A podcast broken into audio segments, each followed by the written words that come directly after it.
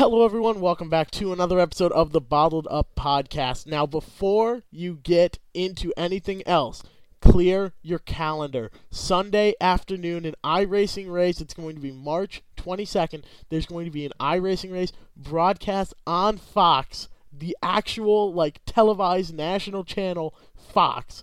It's going to be commentated by Mike Joy, Jeff Gordon, and uh, Larry McReynolds is going to be back in the booth. Guys, I cannot tell you how excited I am for this. It's going to be amazing. I'm going to give you a full rundown. We got a whole list here on TobyChristie.com. You have Alex Bowman, Anthony Alfredo, Austin Dillon, Bobby Labonte, Brad Keselowski, Bubba Wallace, Chase Briscoe, Chase Elliott, Chris Buescher, Christopher Bell, Clint Bowyer, Dale Earnhardt Jr., Denny Hamlin, Erik Jones, Garrett Smithley, Jesse Iwuji, Joey Logano, John Hunter Nemechek, Justin Allgaier, Justin Haley, Kevin Kevin Hamlin, excuse me, Kyle Busch, Kyle Larson, Landon Cassill, Matt DiBenedetto, Michael McDowell, Parker Kligerman, Ricky Stenhouse Jr., Ross Chastain, Ryan Preece, Ryan Truex, Stewart Friesen, T.J. Majors, Timmy Hill, Ty Dillon, Ty Majeski, and William Byron. That is 37 cars all going to be lined up and running this race. I am so beyond excited for it. I've worked with uh, Anthony Alfredo extensively in the past on iRacing. I've helped him with a bunch of setups. It's going to be a fixed setup race, but I might be up on the box for Anthony, uh, helping out with him, building strategy and stuff like that. Not sure on that yet. He and I like have talked on it, but we will be sure to see. Either way, I cannot wait for this race. I hope you can't either. It's going to take place at Homestead Miami Speedway. What that means is that the last scan of the track a couple years ago is what they're going to use. Homestead is a very, very difficult track. It eats up tires, especially on iRacing. The setup they're using is not going to be an easy one to drive. These guys are going to be wheeling it like crazy. It's going to be some great racing. You will see guys running all the way up at the top. You'll see guys running at the bottom. You'll see guys fast in the middle. The biggest, biggest thing here on iRacing, which is it's close to real racing, but not exactly the same. The biggest thing that you're going to see is the tire wear. They have to be super careful on these tires. One lap, only one lap, makes a huge difference here. So I'm going to be spending this episode giving you guys a breakdown, preparing you for this race. The favorites to win this, I think, are going to be the guys that consistently run on iRacing. They they're on it, they're used to it because it's similar, but it's not the same. You remember all of our talks here on Bottled Up with Anthony Alfredo what he does is repeatedly, repeatedly drive home the point that it's similar, but it's not the same. You can't get used to that feeling on iRacing and expect it to be exactly the same in a real race car.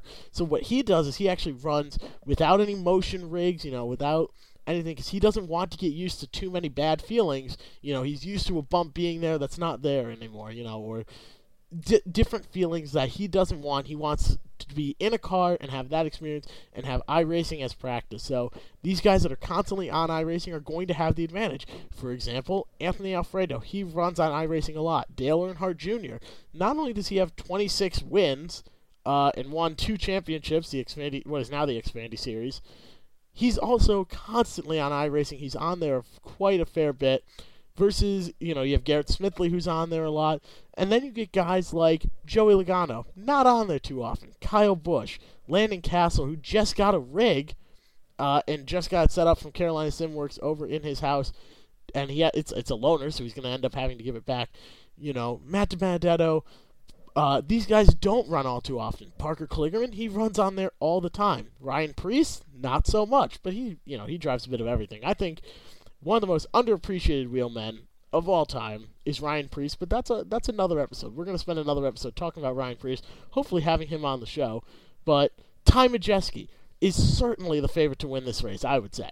If I'm going if I had to put money on anyone, on three guys, if I had to put money on them, Ty Majeski, William Byron, Anthony Alfredo. Those guys are constant racers Anthony, I've beaten Anthony on iRacing quite a few times. I don't want to brag, but I'm just saying I've beaten him on iRacing before. Uh, if you watch his streams, fast underscore pasta over on Twitch, he streams it all the time. He's been streaming a bunch of Warzone lately, so go show him some love. He's a great guy. Show him some love over on Twitch. But if you go and race with him, he's a great iRacer. But if you compare him to Ty Majeski and William Byron, those guys aren't just good iRacers, those are some of the best. Ty Majeski quite literally is the best. He is the highest. He has the highest iRating for an oval driver, one ever. No one's ever had a higher iRating than him, except for himself. He literally made an account, got all the way up to like 9,500 iRating, which is unbelievable. Like, for those of you that don't I race and don't really know, you start off at about 1500 I. You start off at 1500 iRating. You can go up if you have a really good race, you can go up 100 or you can lose at 100 too at the same time. So, but I'd say in an average race, if you do well, you're going to go up 20. If you do poorly, you're going to go down 40. So a bad race hurts more than a than a good race. So, when you take that in, into consideration, the fact that he's gained about 8500 iRating almost is unbelievable because he's close he's close to 10,000. So he's the highest rated iRacer of all time. He is easily hands down the best. I have raced with him in an identical setup, same track and every same track conditions. Literally followed him out on track before in iRacing in a modified, which is my best car, and he will absolutely mop the floor with me. Absolutely, and mop the rest of the field if you watch the East West Modifieds on Thursday nights, they're over on Full Velocity Racing Network. You might recognize my voice because I help out with those broadcasts, and so go show go show that series some loves every Thursday night at 9 p.m. over on Full Velocity Racing Network on YouTube. They are on Facebook and everything else. So go show them some love for sure. Same thing with OSRN on Wednesday nights. I help out with those leagues, the Sim 500 and the iRacing Virtual Cup Series, which I just started off with tonight. So if you were listening to that race as well, you might have heard me there and been like, "Wow, this Jeff guy sure does a lot of iRacing broadcasting." Yes, because there is no real racing going on, and I'm going absolutely stir crazy in quarantine. So I'm picking up more iRacing races to do. But that is besides the point. So what I'm saying is these guys and William Byron got his career started on iRacing. He was racing on iRacing back when he was younger, and his dad saw him and said, "Wow, this guy is really, really, really good. This kid is really, really, really good, beating some of the best, beating Dale Jr., beating all these other guys." So he went out and bought him a Legends car. And he did really good in the Legends car. So he moved up to a late model, and he did really well in the late model. Then he moved up to trucks as well, eventually up to trucks. And he did really well in the trucks. And he almost won a championship in his rookie season. And then he did really well in the trucks, so he went up to Xfinity Series. And he did really well in the Xfinity Series and won the championship his rookie year. And won like a crazy amount of races that I can't even remember off the top of my head. I want to say it was like somewhere between five and ten races in his rookie season the first time in an Xfinity Series car. Absolutely unreal. So, and he got started on sim racing, on iRacing, and now he's driving one of the most legendary cars in NASCAR history, the number 24. I would say that is the third most well known car. You have Richard Petty's 43, Dale Earnhardt's 3 car, and then Jeff Gordon's 24. Now William Byron's 24. So these guys are absolutely unbelievable and got their starts on sim racing. Ty Majeski is actually sponsored by iRacing on a lot of his uh, his trucks. His late model, his truck at Daytona had iRacing all over it, and actually, believe all the race, a lot of the races he's doing, he has iRacing as the primary sponsor. So, if you want someone to root for and you're a fan of sim racing, Ty Majeski is your guy. Timmy Hill is a very good sim racer as well. So you see these guys and that are constantly on iRacing. These are going to be the guys to beat on Sunday. It's a, the race is at 1:30. You get to watch it live on TV. I am so beyond excited for it. We're gonna have Jeff Gordon, Mike Joy, and Larry McReynolds again up in the booth, and it's it's going to be interesting to see how they handle a virtual race. I hope they're studying up and they're they're watching all this. But it's going to be a fantastic, fantastic race. If you are a big fan of sim racing, you see this race on Sunday, you're like, wow, I need to see more of this. Every other Tuesday night, there is the Coca Cola iRacing NASCAR series. And these are, oh, it was formerly the Peak series. And man, these guys are the best of the best week in and week out. The top 20 get locked in for one season. They carry over onto the next season. The bottom 20 have to qualify their way back in. So you could see up to 20 new racers per season.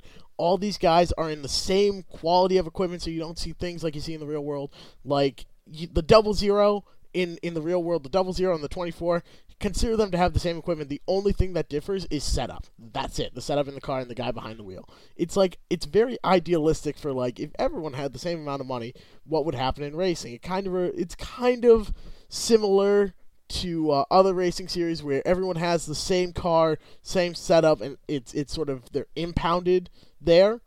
but instead of having the same setup, they have different setups. That's really the only difference.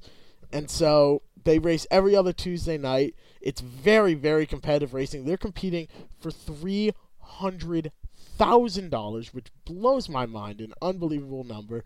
Every year the prize pool gets bigger and bigger. They had a couple races broadcast on NBCSN last year. They had an All Star race and the series season finale, excuse me, for uh, the the virtual NASCAR championship. And Zach Novak won it. He's a teenager from Connecticut. Won all this money, had a chance to go and race a late model, uh, test a late model down in Myrtle Beach Speedway. It's really unbelievable. So, in this episode, I've broken down this race. It's going to be an amazing race broadcast on TV.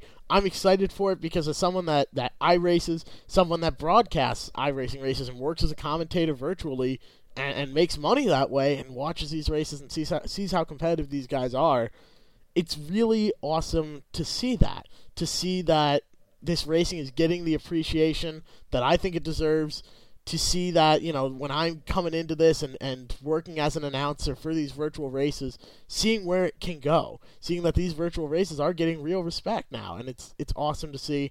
It's unfortunate the circumstances that these are happening under, where it's the you know the COVID nineteen coronavirus, and that's why we have to resort to this. But at the same time, it's a big opportunity for iRacing. It's a big opportunity for virtual racing. I can't wait for it. My prediction here is that it's going to be Anthony Alfredo that wins it because maybe I'm a little bit biased, but he does a whole lot of iRacing. He's got a great setup for it. I think it's going to be Anthony Alfredo, William Byron, or Ty Majeski, or Parker Kligerman. Parker Kligerman's going to be near the front.